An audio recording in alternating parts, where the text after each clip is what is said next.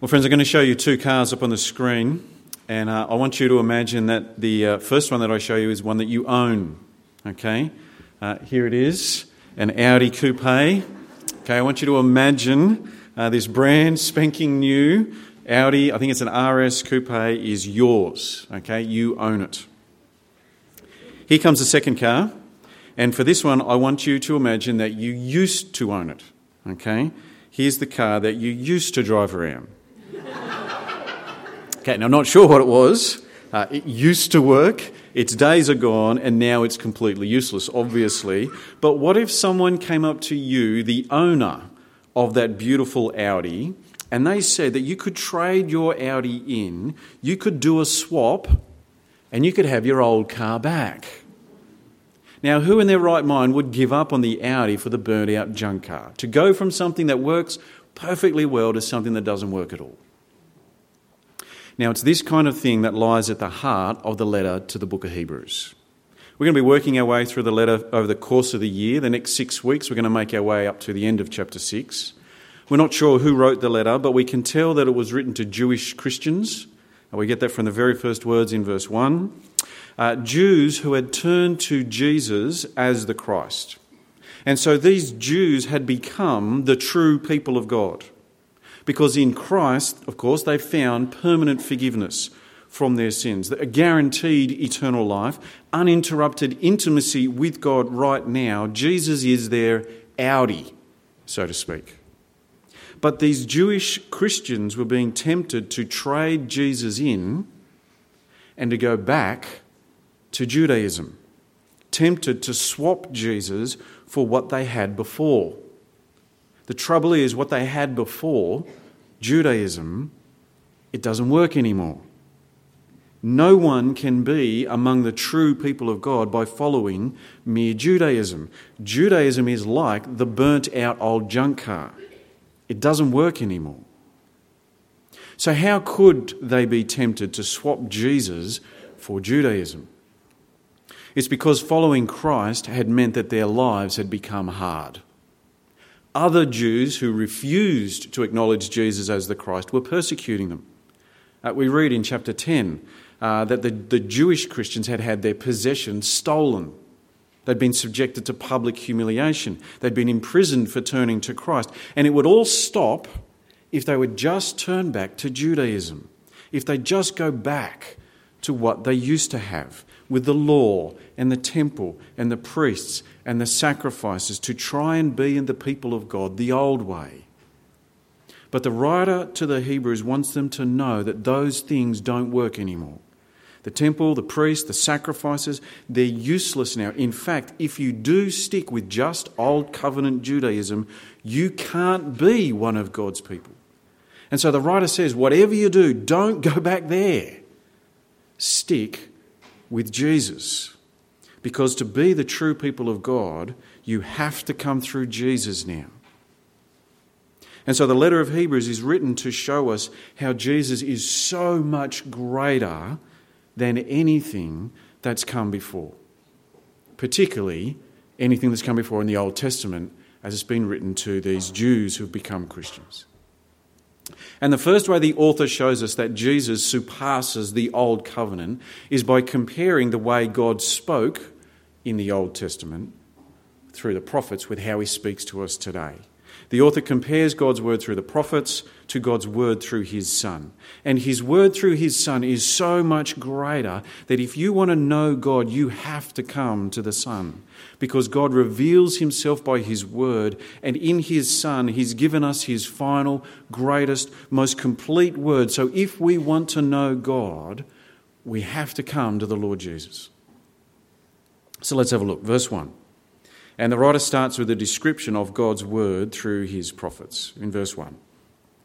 In the past, God spoke to our forefathers, that's the Jews of the Old Testament.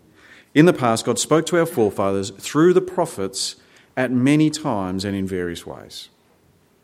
So it's pretty simple. Long ago, the writer's saying God spoke through the prophets you know, prophets like Isaiah and Jeremiah and Moses and Amos and Zephaniah. And he spoke it many times and in many ways, like the time he spoke to Moses through the burning bush, or through the fire and smoke on Mount Sinai, or through the donkey to Balaam. Probably means he can talk through me as well. Uh, in dreams to Joseph, through writing on a wall in Daniel's time, through angels, so many times, so many ways. The Old Testament is a catalogue of God speaking. God gradually revealing more and more of who He is. And we're very familiar with this idea, aren't we? But just pause with me. Think about what we're saying. God spoke.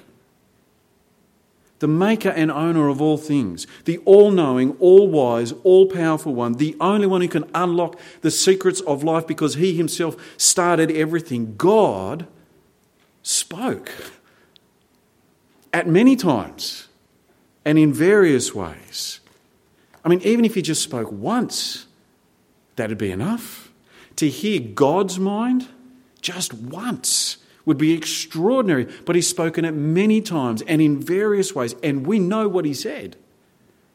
And as extraordinary as this is, and it is extraordinary, God's word through the prophets was only ever piecemeal. The prophets only ever gave bits of the puzzle.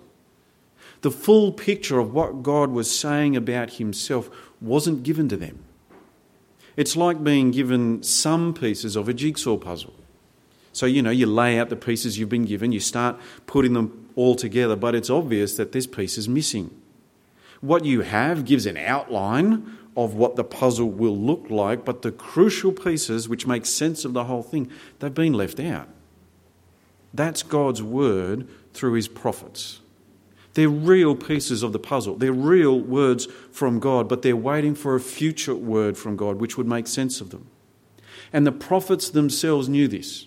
They spoke of a time where all would be revealed that at the end of the ages, in the last days, God would bring everything out in the open. He would reveal himself fully. The prophets knew that a time was coming when the fullness of God would be revealed, and that time has come. Because in the past, God spoke through his prophets, but in these last days, God's spoken his greatest word by his Son. Verse 1 again.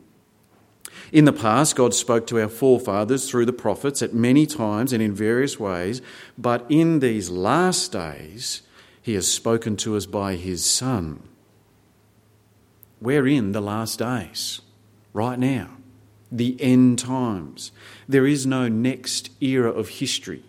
There is no next stage to come. There's no new word to hear from God. The jigsaw puzzle's been finished all the pieces have been given and God's laid them out exactly where they're meant to go. We can see the whole picture.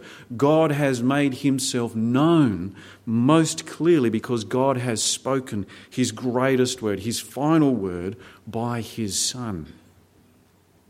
And to demonstrate this, what the writer does from verse 2 is show us just how much greater the Son is than the prophets he gives us five things about Jesus to show us that the Son is so much better placed to reveal who God is. And he does this to convince us that God's word by his Son is so much greater than his word through his prophets. So that when we want to know God, we'll come to his word by his Son. So let's have a look at the first of the uh, author's five dazzling truths about God's Son. Uh, each one is majestic enough in its own right, but when you combine them together, Jesus becomes like the sun in the sky. He becomes too bright to look at, impossible to take him all in, but we're going to take a peek anyway. So, the first thing we're told about the Son to show us how much greater he is than the prophets is that he is the heir of all things, that everything was made for him. Verse 2. But in these last days, he has spoken to us by his Son whom he appointed heir of all things. Everything was made for Jesus. It's all for him. It's his inheritance. God has appointed him to be the heir of all things. Now, when someone dies, you know, there's an, an inheritance to be sorted out. Who gets what from the estate?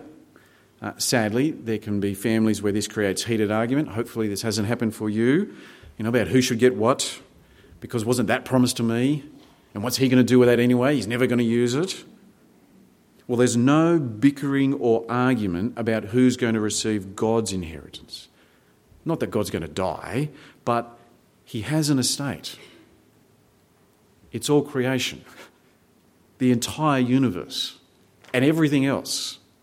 And there's only one name on God's list about who gets it all.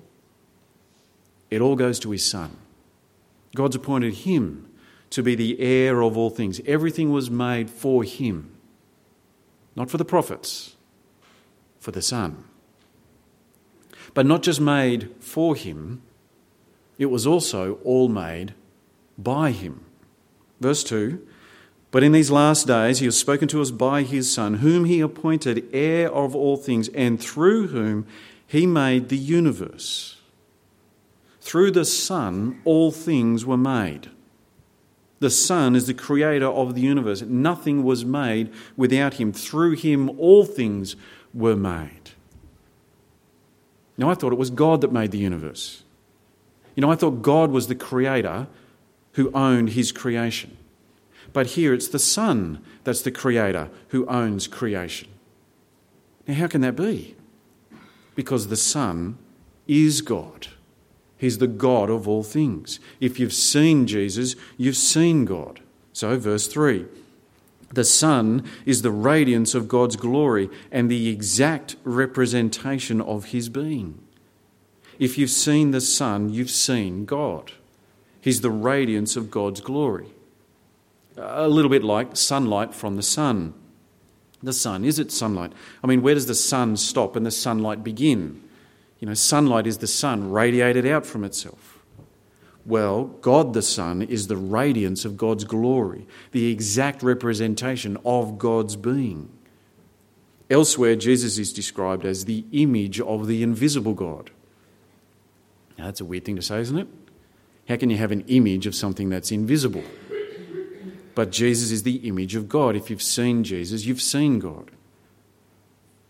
Now, throughout the scriptures, God's people are told not to make idols. You know, we're not to make images of God. Because as soon as we do, we'll misrepresent God. You make an idol or an image, it can't speak. It's lifeless, it's powerless, it can't hear, it can't act, it can't respond, it can't initiate. An image will always be a distortion of God. So, whatever you do, don't make an image of God. But Jesus is the image of God. God was pleased to have all his fullness dwell in him. The Son is the radiance of God's glory, the exact representation of his being. The Son is the God of all things, the Creator who owns creation. Can you see what this means for our thinking about God speaking by his Son? For God to speak by his Son, he can't be more personal. He can't be more upfront. He can't reveal any more of himself than what he has said by his Son. For when God speaks by his Son, he speaks for himself. You can't get a clearer word from God about himself than what he has said by his Son. And not only is the Son of is the Son the God of all things, who made all things and is the heir of all things, it's also that by his powerful word he sustains all things. So verse 3 again. The Son is the radiance of God's glory and the exact representation of his being, sustaining all things by his powerful word. See, why is it that your heart is still beating?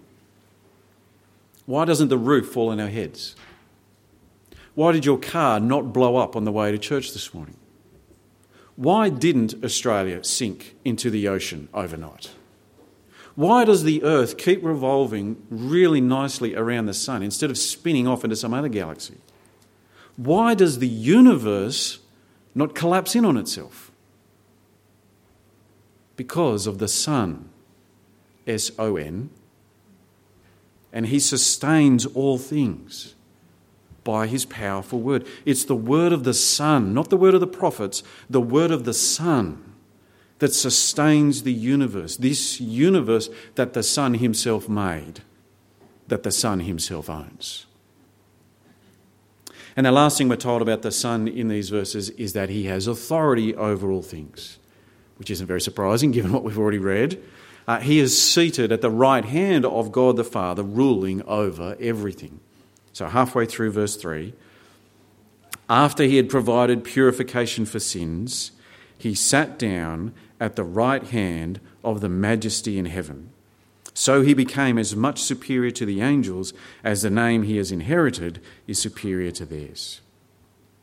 Now, we're going to get to the angels next week, so make sure you come back. But in verse 3, the beginning there, halfway through it, sorry, after his death and resurrection, after he's provided purification for sins, after removing the barrier between us and God so that we can now know God, after dealing with sin, the Son returned to the Father to sit down at his right hand, having authority over all things.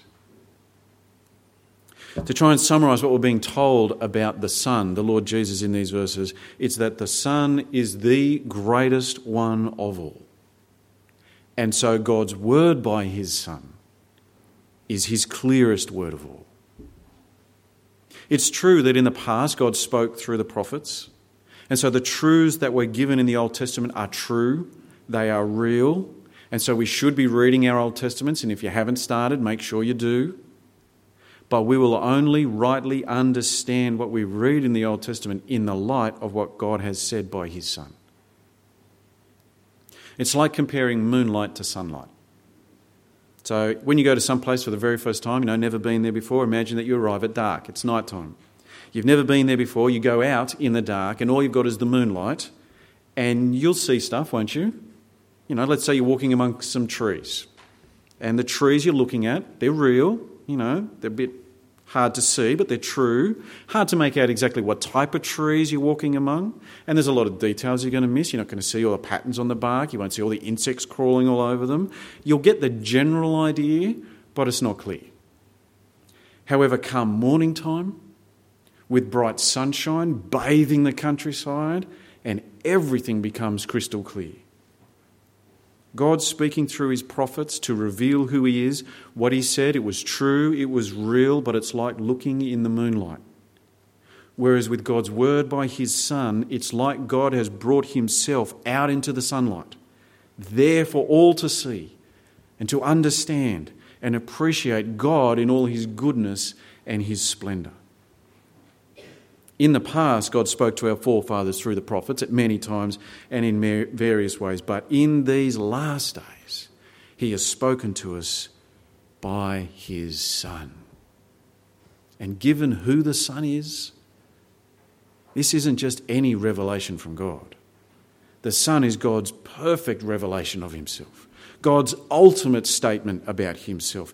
In the Son, God has revealed himself finally and fully because the Son is God, the maker, owner, sustainer, and ruler of all things. For God to speak by his Son, he can't be more personal. He can't reveal any more of himself than what he has said by his Son. So if you want to know God, you have to come to Jesus. If you want to know God, his heart, his mind, if you want to know His desires and His will, if you want to know what God thinks of you and what you're doing with your life, if you want to know what God's got in store, what His plans and purposes are, if you want to know what pleases God and why it pleases Him, if you want to know what infuriates God and why it makes Him angry, if you want to know what's precious to God and what He treasures above all else, if you want to know what makes God tick, if you want to know God, then you have to come to Jesus. Because in these last days, God has spoken by His Son. This isn't a word that you can improve on or get a better, more up to date version of God. God can't reveal any more of who He is than what He has already spoken by His Son. Because He is the radiance of God's glory the exact representation of his being, the heir of all things, the creator and owner of all creation. When God spoke by his Son, he spoke as himself, for himself. If God could reveal more of who he is, then there is someone more glorious than Jesus, more glorious than God himself to come. In the Son, it's not as if God is held back on us and there's more to come. No, in the Son, God is given of his very self. In the Son, we have God's clearest and fullest revelation of himself. This is why we reject Islam and its claim to have another, more complete revelation of God through Muhammad. It's why we reject Mormonism and the claim by Joseph Smith to have a further revelation from God, because how could God have more to say? And this is why we're not looking for future revelations from God. We're not looking for a still small voice from God. We're not trying to interpret our dreams. We're not leaving silence in our time of prayer, waiting for God to speak to us because God's already spoken. And it's a bit of an insult, really, to him to think that he'd have something more to say. That when he spoke by his very Son, that wasn't enough. We need more from him than his Son. That in the Lord Jesus, God was somehow holding back on us. Friends, this is why we are so excited about owning and reading and understanding our Bibles. Because in it, we've been given God's full and complete revelation of Himself. We have His Word by His Son. We'll think more about the place of the Scriptures next week. But for now, walk away from here appreciating the majesty of Jesus, God's Son and that in him God has spoken. Jesus is where God shows himself, where he reveals himself most fully and most clearly, where he speaks to us. And so in the Son, we know God. We know him. Let's pray. Heavenly Father, thank you so much that you have spoken by your Son. Thank you that in your word we have your clearest and fullest revelation of yourself. And Father, we pray that we would treasure and prize your Son, the Lord Jesus, far and above anything or anyone else. Father, thank you that in him you come to us and you have spoken to us and you bring us to yourself that we might know you and be known by you through your Son. And Father, we pray that we would always value your Son, our Lord Jesus, today and all days. In his name we pray. Amen.